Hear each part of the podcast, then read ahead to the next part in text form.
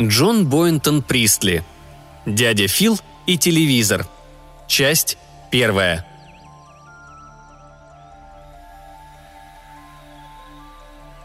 Страховой премии за дядю Фила заплатили фунтов полтораста, и вечером Гриксоны устроили по этому поводу семейный совет в большой гостиной над магазином. Собрались все – мама, папа, Эрнест, Уна, ее муж Джордж, фамилия их была Флеминг, но Уна, само собой, продолжала зваться Уной Гриксон, а Джордж помогал папе в магазине, и даже Джойс и Стив, которые обычно с утра до вечера где-то пропадали. Надо сказать, что мама, которая уже успокоилась и даже привела в порядок голову, имела довольно-таки гордый вид по случаю того, что все собрались вместе, точно на Рождество, хотя был всего только октябрь, и ноги у нее еще не так болели, как всегда бывало на Рождество. Словом, все было расчудесно, даже при том, что дядя Фил был маминым старшим братом, и теперь он умер, и эти полтораста фунтов были страховкой, которую за него заплатили. «По справедливости, они мои, разумеется», — сказала мама, имея в виду деньги — и мне думается, и папа тоже так думает, что их следовало бы употребить на что-нибудь для всего семейства». «Приходилось содержать его», — сказал папа мрачно. «И терпеть все его штучки». «Дайте мне сказать», — закричал Стив. «А ты помалкивай», — сказала мама. «Ты терпел его, это верно, но он ведь платил свою долю». «Последнее время не так, чтобы очень», — сказал папа. Сначала он давал, что с него причиталось, когда цены были не такие сумасшедшие, а потом перестал. А всего-то 23 шиллинга в неделю. «Совершенно справедливо», — сказал Эрнест, который служил клерком на железной дороге и был очень уравновешенным молодым человеком. Таким уравновешенным, что иногда вообще непонятно было, жив он или нет. «Кое-кому из нас приходилось содержать его», я не говорю, что нам не следовало этого делать. Я просто констатирую факт, только и всего». «Дойдем мы когда-нибудь до сути!» – закричала Джойс, которой, конечно, не терпелось поскорее удрать на улицу. «Если тут есть суть!» «Дойдем, дойдем, нахальная обезьянка», – сказала мама, начиная сердиться. «Только ты все же не забывай, что это как-никак деньги дяди Фила, а теперь вот он ушел от нас навсегда. Тут все домочадцы, собравшиеся на совет, помрачнели, и мама прикусила язык, сообразив, что сказала глупость. Доктор, человек раздражительный и утомительный, был очень рассержен уходом дяди Фила, который случился раньше, чем должен был случиться. У дяди Фила было очень больное сердце, и доктор настрого предупредил маму и папу, что лекарства дяди Фила, которые тот принимает во время приступов, должны быть всегда под рукой – но во вторник утром кто-то переставил коробку с лекарствами на каминную доску, и он не смог ее достать, когда начался последний, роковой приступ. Понятно, все спрашивали и переспрашивали друг друга, но никто не мог припомнить, что ставил туда эту коробку. И всем было очень неловко, и даже можно просто сказать противно. Вышло это случайно, даже доктор ни на что такое не намекал, но все-таки кто-то из них проявил большую небрежность. И никуда не денешься – все они по разным уважительным причинам были рады или, по крайней мере, чувствовали облегчение от того, что дяди Фила больше нет с ними. Он не любил их, и мало сказать, что они отвечали ему взаимностью. Даже мама никогда его по-настоящему не любила. Папа старался терпеть его, не больше. А младшие члены семьи, те просто не выносили и побаивались язвительного старикашку с длинным острым носом и еще более острым языком – Ненавидели его неторопливые движения и стойкое упорство, с которым он удерживал за собой лучшее место перед камином, даже если кто-нибудь заглядывал в гости повеселиться, и терпеть не могли, когда он сидел там, наблюдая за ними. До того, как приехать сюда, он работал в Бирмингеме, в какой-то судной кассе, а вернее сказать, в ростовщическом заведении. Как видно, от этой работы он и сделался таким противным, циничным и ядовитым. Кроме того, шея у него была свернута на бок после какого-то несчастного случая – так что всегда казалось, будто он хочет заглянуть за угол, и уже одно это, не говоря об остальном, действовало всем на нервы. И теперь, понятно, все с облегчением думали о том, что никогда больше не увидят, как он осторожно и неторопливо выходит к обеду, свернув голову на бок и словно вынюхивая своим длинным носом, что они тут делают.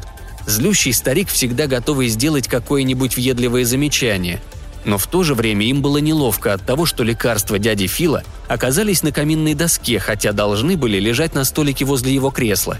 Так что пока мама ругала себя безмозглой курицей, остальные все молчали. Но тут на мамино счастье Джордж Флеминг, на редкость беспардонный молодой человек, рявкнул. «Эй, хватит! Похороны уже кончились, и нечего устраивать их снова. Старик загнулся, и дело с концом. И не стану я прикидываться, что мне жалко. Он меня терпеть не мог, а я его. Очень уж вредный был старый хрыч». «Точно, точно!» – закричал Стив. «Не знаю, с чем бы я могла согласиться охотнее», Громко вставила Джойс, которая приносила с работы мало денег, но зато в избытке набиралось там всяких чудесных словечек.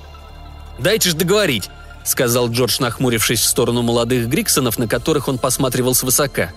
«Вы получили эти полтораста фунтов ма и не знаете, что с ними делать, так? Тогда у меня есть предложение. Надо купить то, что всем нам доставит удовольствие». Это уже было похоже на дело. Мама одобрительно улыбнулась. «И что бы это, например, могло быть, Джордж?» «Телевизор», — ответил Джордж, победоносно глядя по сторонам. Тут все разом заговорили, но Джордж сумел их перекричать. «Послушайте, послушайте! Наконец-то у нас в Смолбридже появится телевизор. Чего еще желать? Он даст нам все. Спорт для меня, папы и Стива. Спектакли, развлечения и всякое такое для женщин. Танцы и моды. Разные сценки и интермедии, которые мы все любим. Серьезные программы для Эрнеста. Можно будет приглашать знакомых что-нибудь посмотреть.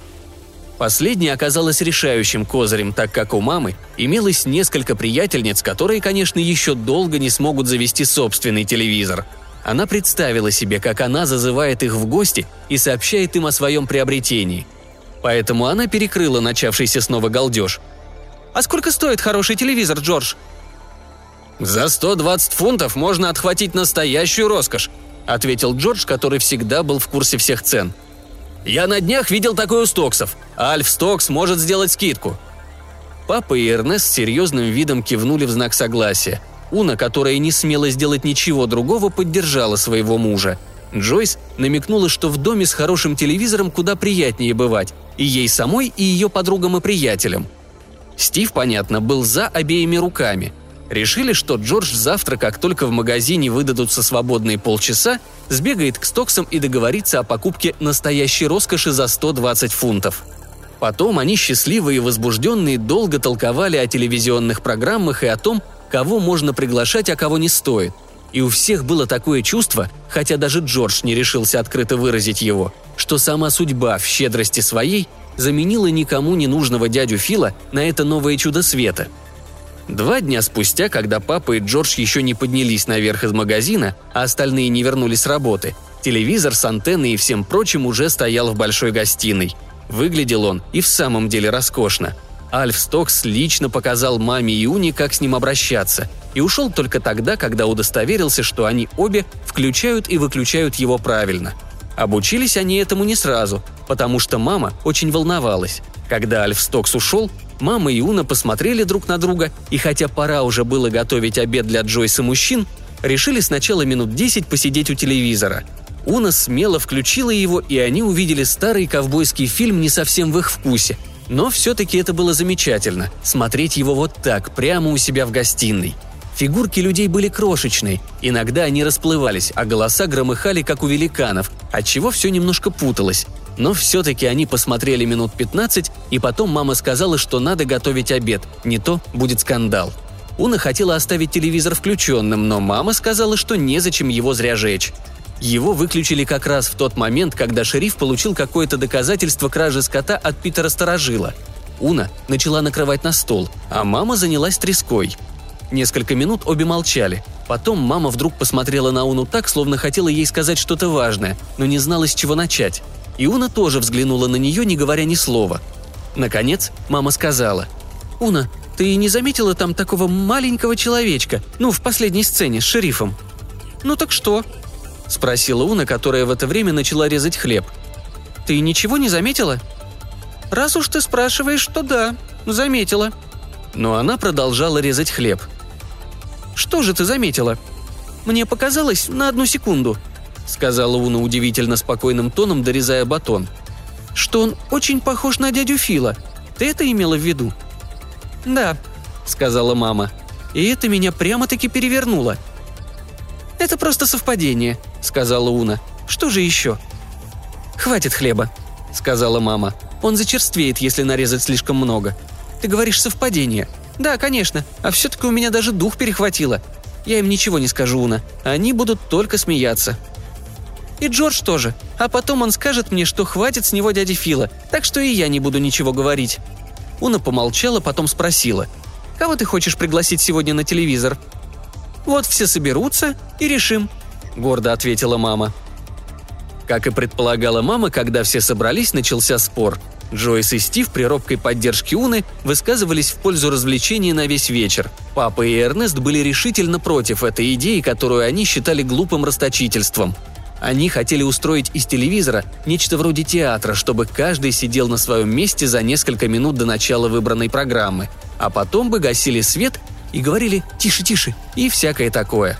Джордж Флеминг находил, что это, пожалуй, уж слишком, но он тоже возражал против непрерывного зрелища. Он указал, что надо выяснить, сколько человек может с удобством расположиться в комнате и хорошо видеть экран.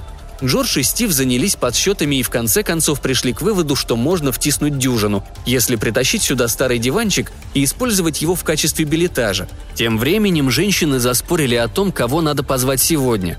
Но папа при моральной поддержке Эрнеста занял, как он выразился, твердую позицию и объявил, что в первый вечер будут только домашние – Склонный к пессимизму Эрнест сказал, что нужно хотя бы в течение одного вечера проверить, как работает телевизор, чтобы не попасть потом в дурацкое положение. Сперва мама была разочарована, но после того, как они вымыли посуду и убрали со стола, и Джойс на этот раз оставшаяся дома вместе со Стивом расставили стулья перед телевизором, она почувствовала, что смотреть передачу в кругу семьи тоже очень неплохо и уютно. Джордж, получивший в магазине техническую консультацию от Альфа Стокса, по-хозяйски взял на себя управление телевизором. И папа, которому временами становилось не в моготу от Джорджа, шепнул маме, что не следовало поручать ему эту покупку, потому что теперь он ведет себя так, будто это его телевизор. Но, в общем, все уселись. Папа и Эрнест с трубками, Уна и Джойс с конфетами. И экран ярко замигал перед ними.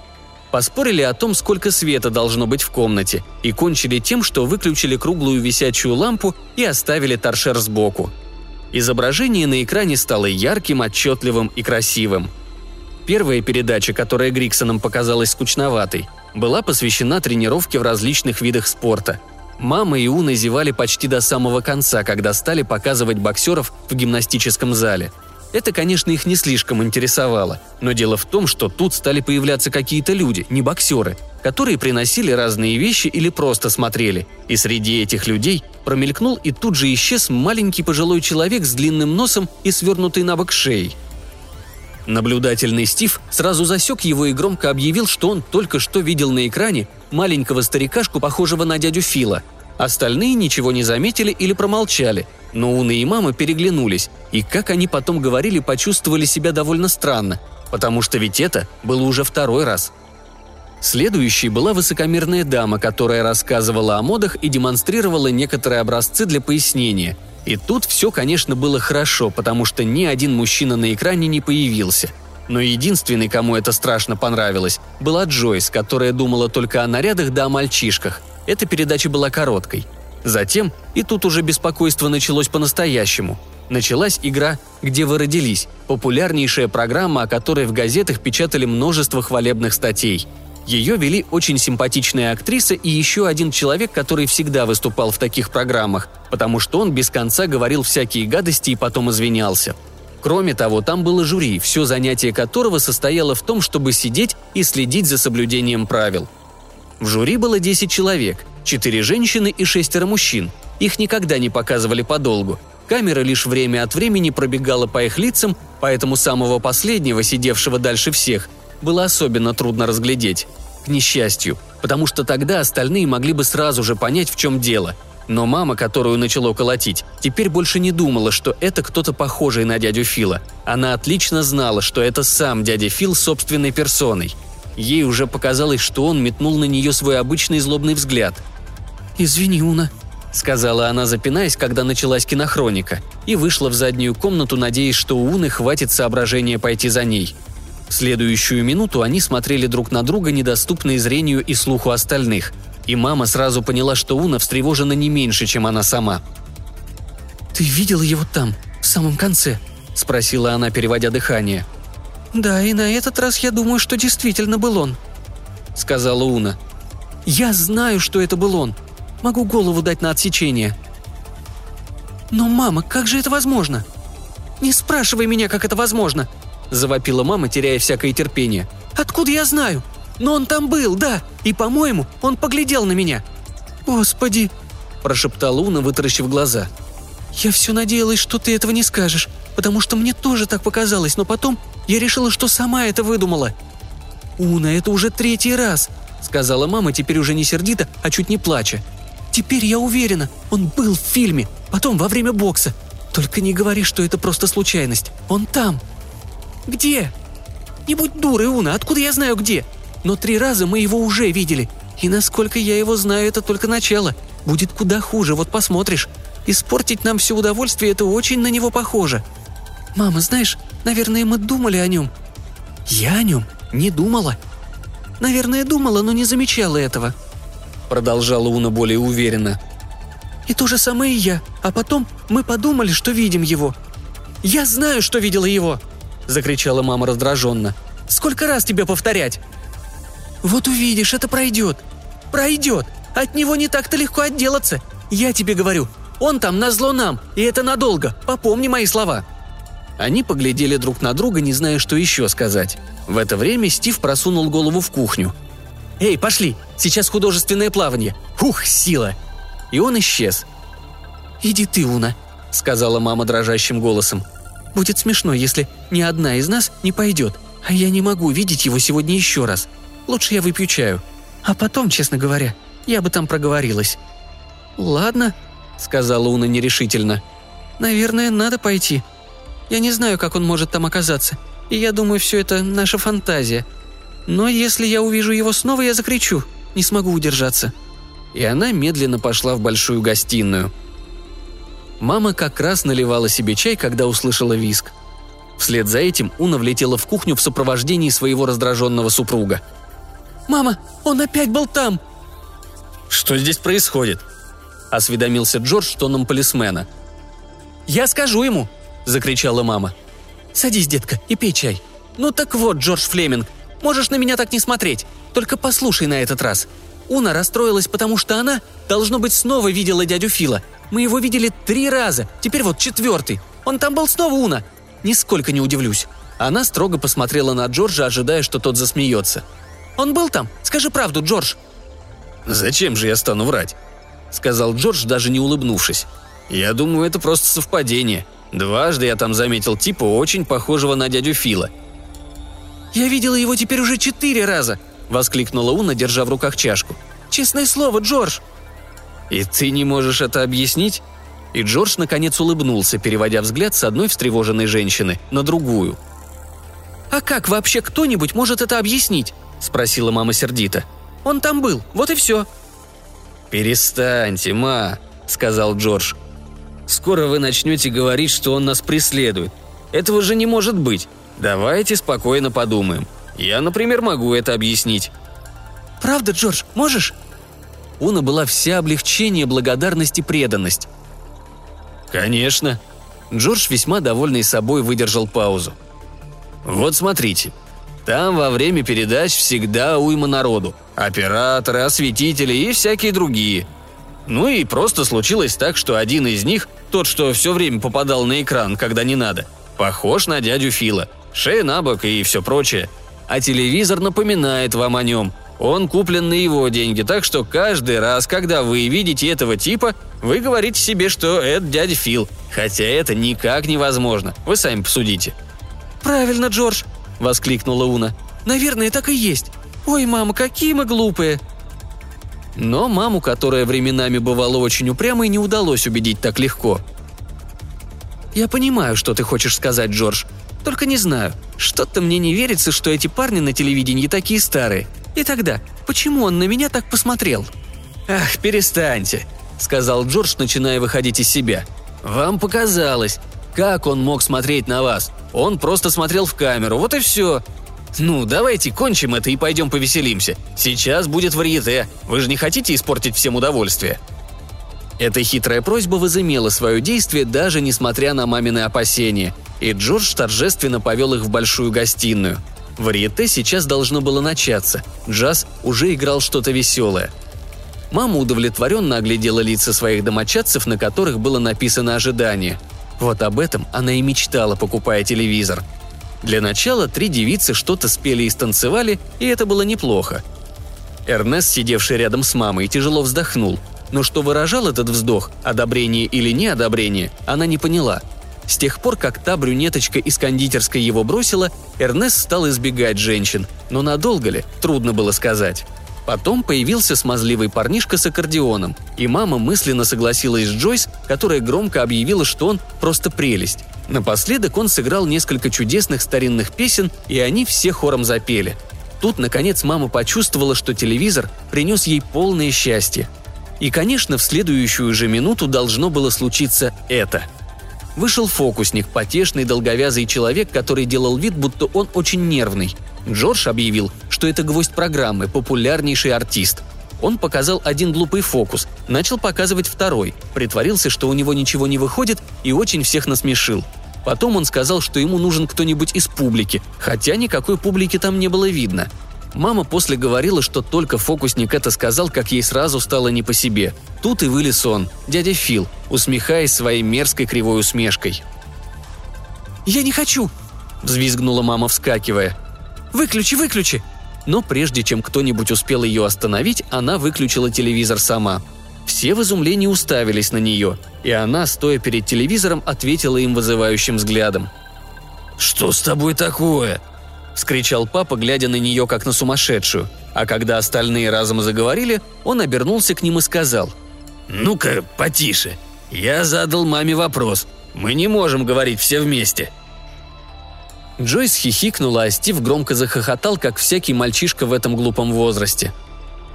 «Уж не хочешь ли ты сказать, Фред Гриксон?» – спросила мама, пристально глядя на него. «Что ты до сих пор его не замечал? Пять раз, считая тот, при котором меня не было, но была Уна. Пять раз уже он появлялся, а ведь мы смотрели телевизор только первый вечер. Пять раз!» «О чем это ты?» – сердито спросил папа. «Какие пять раз? Кто появлялся?»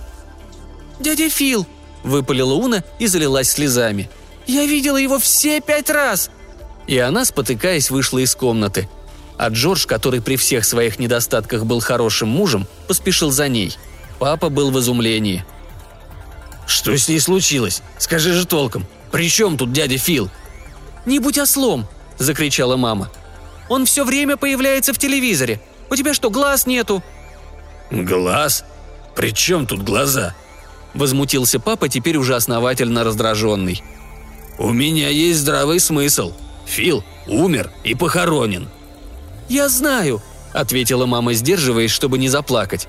«Потому-то так и страшно. Это он нарочно делает, чтобы испортить нам удовольствие». «Испортить нам удовольствие?» – загремел папа. «Сейчас я спячу. Эй, Эрнест, ты видел кого-нибудь похожего на дядю Фила?» За ужином они принялись в этом разбираться. Уна и мама были уверены, что они видели дядю Фила собственной персоной, соответственно, пять раз и четыре раза. Джордж сказал, что трижды видел оператора или кого-то еще, очень похожего на дядю Фила. Эрнест после убийственно долгого размышления присоединился к Джорджу. Джойс сказала, что она два раза видела какого-то человека, вылитого дядю Фила – Стив все это время менял позицию, то соглашаясь с матерью, то поддерживая сторонников теории совпадения. Папа с самого начала до конца утверждал, что не видел никого, кто хоть отдаленно напоминал бы дядю Фила, и что все остальные просто помешались на дяде Филе. «Ты меня послушай, отец», — сказала наконец мама. «Я знаю, что я видела, и Уна тоже знает. Какие уж тут совпадения? От совпадения я бы не подскакивала каждый раз, как ужаленная. И потом, этот его взгляд, я ни с чем не спутаю. «Но как, черт побери!» – начал было папа, но мама не дала ему продолжить. «Не знаю как!» – закричала она.